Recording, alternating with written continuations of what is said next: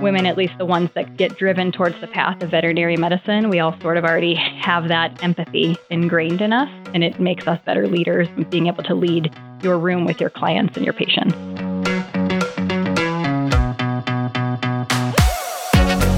Welcome to the Path to Owning It podcast by Provide, hosted by me, Corey Brown, a marketing leader at Provide with over a decade in the healthcare industry. If you found us, you're likely an aspiring or established healthcare practice owner looking for tools and advice to begin your journey or to take your practice to new heights. And you're not alone. So, to help you achieve your practice ownership dreams, twice monthly, we'll tap into our unparalleled network of industry experts who will join us on our quest to provide the answers to your most pressing questions. Like what you hear? Follow us on Apple Podcasts, Spotify, or wherever else you listen. Today, we are joined by Dr. Sarah Baker, a fear free certified veterinarian with over a decade of experience. She recently opened her practice, Lane Veterinary, in Hinsdale, Illinois, and proudly obtained the Fear Free certification and American Animal Hospital Association accreditation within months of opening her doors. She currently holds a seat on the board of directors at the Hinsdale Humane Society, frequently fosters pets, and feels passionately about supporting animal rescues. She enjoys internal medicine and dentistry and loves getting to be an integral part of the human animal bond. She loves her team, patients, and clients and is excited about building her vision from the ground up. Dr. Baker, welcome to our show. We're super happy to have you here today. Thank you so much. I'm excited to be here too. You know, today we're really going to dive into an important topic of what it means to be a woman in today's veterinary industry. And I know that you have a lot to say about that and you're doing some incredible things. So I first really want our audience to get to know you a little bit better. So we'll start with the classic question Did you always know that you wanted to become a veterinarian? I actually did not. I grew up, yeah, I know. It's everyone is always like, yeah, I did. I just knew as soon as I was a kid. um, right. No, so my dad is a stockbroker, and I honestly thought that I would grow up because I followed in his footsteps. I thought I would go into business. It was sort of my mom who I think saw the science and the math and the you know, the caring for pets in me. So when I did start undergrad, I did start into a science degree, but I thought I'd go to medical school kind of through that, I realized that wasn't really for me. And I got a job at a humane society locally, answering the phones just in between summers at school. And that's sort of what drove me into the veterinary field. So I was probably a junior in college, maybe sophomore in college around the time that I actually made that decision. What do you think it was about your time in the Humane Society that changed your career path at that point? I think it was realizing even then that you get to make a relationship with people but through their pets, through a thing that they love so much. And I realized that I love so much too. It was nice to see it even in that setting. You know, Dr. Baker, I've always wondered this as a veterinarian. Do you find that people are more inclined to show you pictures of their pets when they first meet you? Oh, yeah.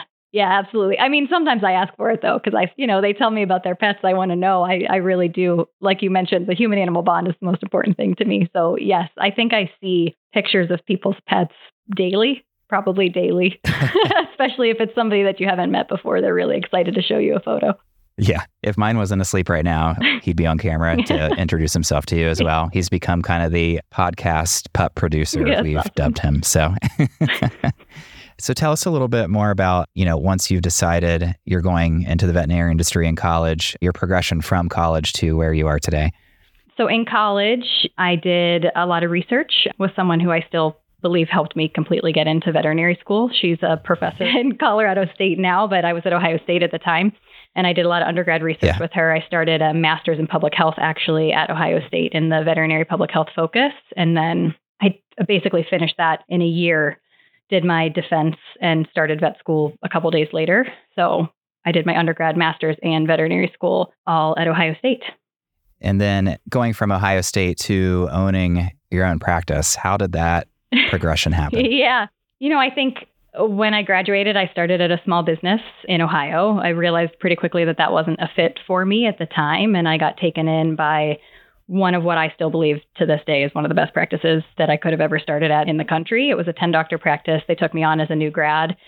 I think then I sort of did want to buy in. I wanted to be a business owner. I had the background from my dad and just kind of had sure. a little bit more experience, I think, from that front. He made me take an economics class in undergrad just so I had a little bit of solid business background there. Um, That's good. Even getting a science degree. Yeah. And so I think when you're a brand new vet, it's sort of hard to know exactly what you think you're going to do. You're just getting your footing and figuring out how best to practice medicine, how best to serve your clients. And I got a ton of support at the practice that I was at. It was privately yeah. owned. I did think that I would be able to, you know, eventually be an owner there, and that just didn't happen. But that's okay. You know, it ended up this way. So I think it was always in the back of my mind. But again, it wasn't something that I graduated and said I have to own a business. It's just something I realized I really like doing along the way. Yeah, I know that you were a medical director for a larger group practice. Did that help you prepare for ownership in your mind? Yeah, absolutely. I feel like I'm in a really unique and lucky situation where I got to be at a really well operated, high quality of medicine practice, high client service. I got to see all of that, learn all of that. It did transition to a corporate ownership while I was there. Probably about half the time I was there was privately owned, and the other half it was corporate owned. And so yeah. as that transition happened, I got to become medical director and see really how the financials work and what that means from top to bottom as much as you can within the walls of a corporation. So I got to be prepared sure. for that before, you know, I opened the doors here. Yeah. Tell me a little bit about you decided to start your own hospital as opposed to acquiring an existing one. What prompted that decision for you? That's probably twofold. One is there aren't that many private practices around where I am. So I'm just in the Chicago suburbs, much like everywhere else. A lot of the places, you know, the bigger practices had already sold to corporations. So there really is no yeah. option to buy in. I think the second piece of that, though, for me is again, I came from a great practice, great medicine, great staff, great everything. And so I think it would be harder for me to then come into a different practice and maybe feel like I had to change a lot of things instead of just starting it from the beginning the exact way that I wanted to do it, which is part of the intro, getting it fear free certified immediately, getting yeah. the AAHA accreditation in there, having the staff and the culture and everything that I feel really passionately about starting from the beginning. I know you've had a lot of successes, but I'm sure there are some challenges along the way. Can you tell us what challenges you did run into during that startup process? Yeah, some of it is like technology and equipment. You know, that's probably yeah. not something as veterinarians that we get a lot of experience with. And I had to get from the beginning. You know, there were just some bumps in the road there. I also have a really wonderful IT person that he doesn't work in the building, but he's basically part of our team. He's awesome. So that has helped tremendously. And I think the other part of it is what everybody's dealing with, and it's staffing. Yeah. Again, the culture is really important to me here. So finding the right people and making sure it's the right fit was very valuable and a thing that I take pretty seriously. So it has to be the right person to be able to yeah. provide the level of care that we want to give here. Any tips for aspiring owners out there who are having trouble finding the right people? How do you make sure that it's the right hire and the right fit? Yeah, you know, when you've kind of worked in the area, I think we have a really small industry. So Somebody knew somebody that knew me that was opening a practice. And I think it's more word of mouth is how I got the people that we have here. Part of it, again, I think is the benefit of I got to be a medical director for a little while. So I got to be people's bosses and they saw what I felt strongly about there. And it was a good work environment. So a lot of it for me, I think, was word of mouth and the fact that I already got to do it. And, that, and that's kind of how it's spread, how our team has grown too. Yeah we have people that have even left where I was before that reached back out saying, Hey, I heard you open a practice. If there's a position available, I'd love to come, you know? So we're kind of in a good spot from that front. That's great. Now that you've gone through that process, anything you wish you would have done differently now that you know what to expect? Oh, that's a great question. It's really hard when you're a startup because I don't have a business when I'm interviewing people or even right. a manager or another veterinary technician or another doctor, you know, to kind of sit in there during the interview process. I think I wish through all of that, I maybe would have leaned on other people to be there around because a big part of what makes Lane Lane is the team work environment in all of the decision making. So it's nice now that we've been open and we have the team to have them be able to be a part of it. So if I could do it again, I think I'd find somebody that could help support me in that decision making process. Yeah, that's great advice. Thank you. You know, I want to just brag about you for a minute. Lane Veterinary has been open for less than a year and you're already doing some really major business. So kudos to you. What do you attribute some of your big wins to?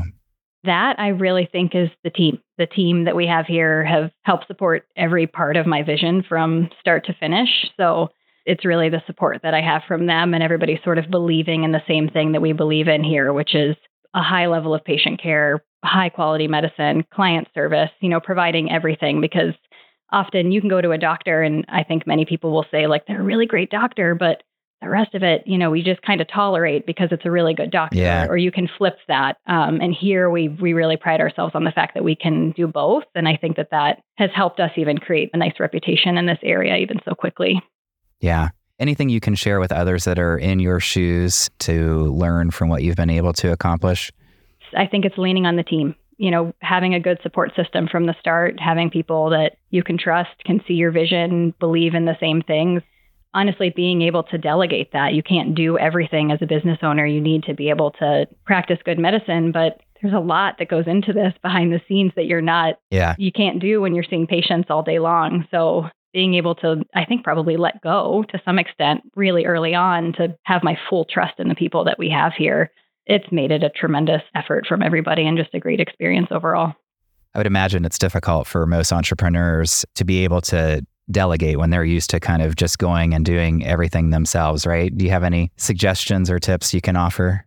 Yeah, yeah, I think it's interesting. My husband was the contractor who actually helped build out the space. And we had our first holiday party, and he's like, it's just so nice to see that everybody there feels like Lane is theirs too. I'm like, because it is, you know, mm. it's, it's everybody's. it's not just mine. I think just from my perspective, again, supporting people and what their vision is and what they want to be good at has helped them help create this for me too. That's awesome. Last tip from you. What can you offer mothers who are listening on how you balance all of this with your two little ones at home?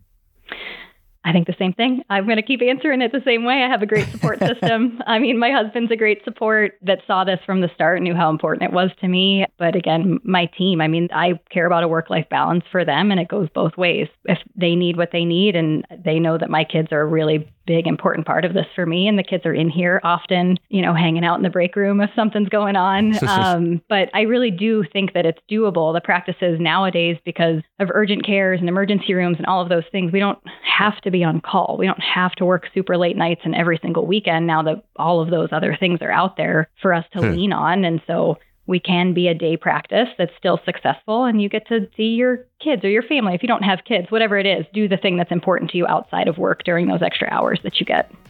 That's great. You know, Dr. Baker, we've talked about your journey to practice ownership. And when we return, I'd like to dive into the state of female veterinarians in the industry today and what the future looks like for them.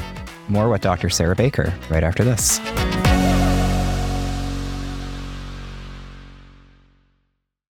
Meet the newest reason to finance your dream practice with Provide, the Provide Card, the credit card built specifically for dental and veterinary practice owners.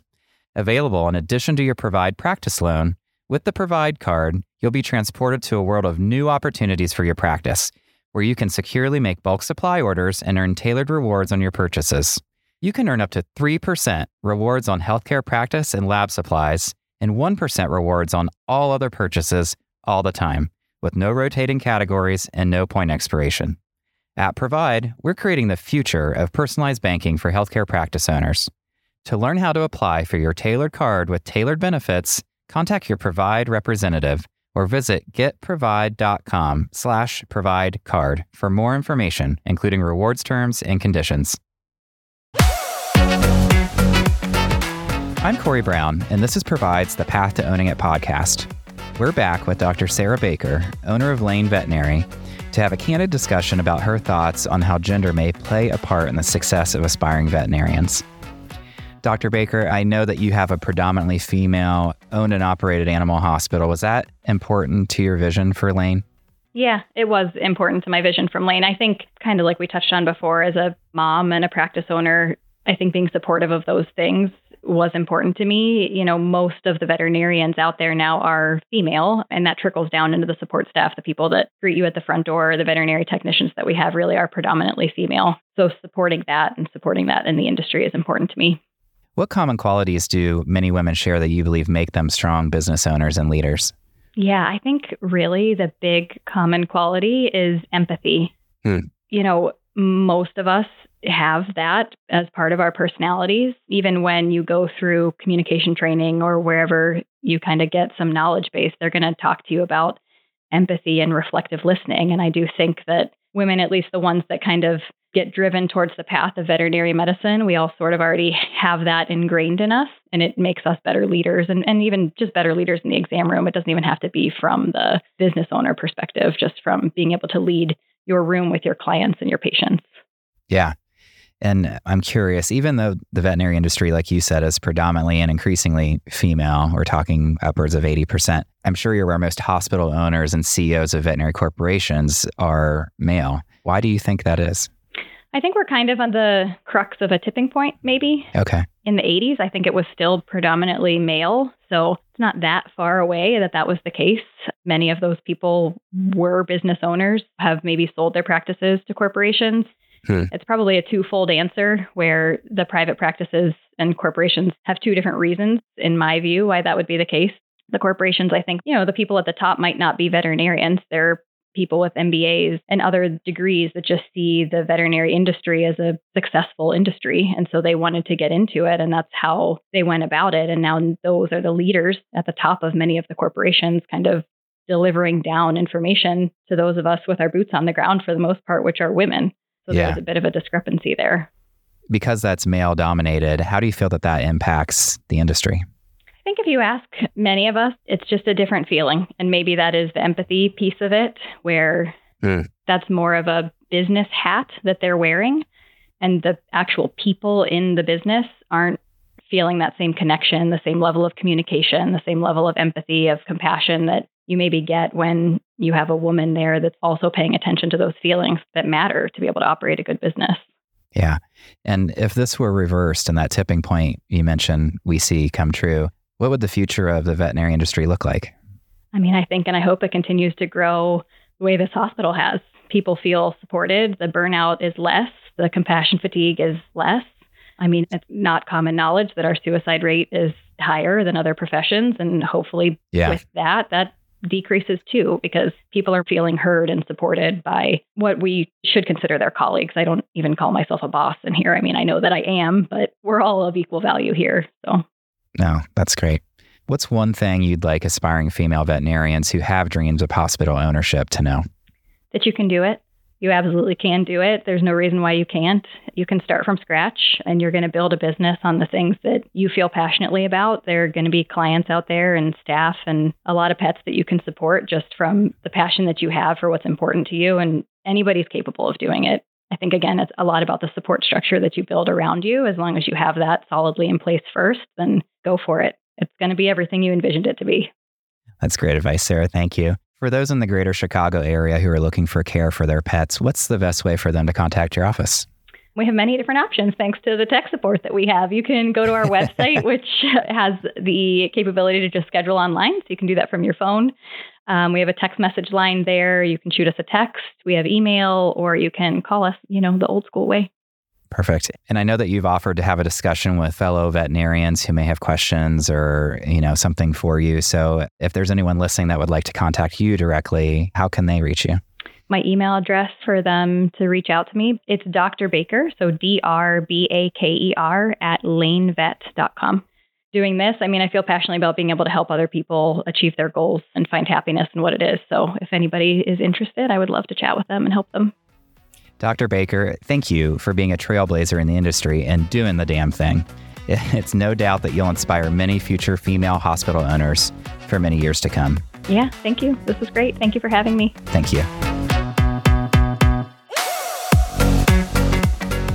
Thanks for joining us. Because you've listened to this whole episode, we assume you were entertained, or at the very least, learned something new. If so, leave us a review on Apple Podcasts or Spotify. Have a topic you'd like discussed in a future episode? Drop us a line in the comments section or send us a message on social media. If you're ready to take your practice ownership dreams into your own hands, be sure to visit getprovide.com to pre qualify and browse our practice marketplace, or check out our news page for more helpful resources. The Path to Owning It is brought to you by the team at Provide, and it's produced by PodCamp Media, branded podcast production for businesses podcampmedia.com. Producer Dusty Weiss, editor Emily Kasinger. For Provide, I'm Corey Brown. Thanks for being on the journey with us.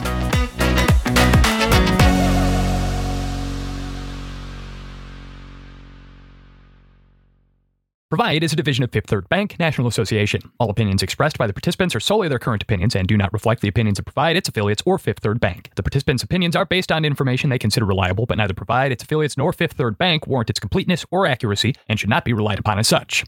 This content is for informational purposes and does not constitute the rendering of legal, accounting, tax, or investment advice or other professional services by Provide or any of its affiliates. Please consult with appropriate professionals related to your individual circumstances. All lending is subject to review and approval.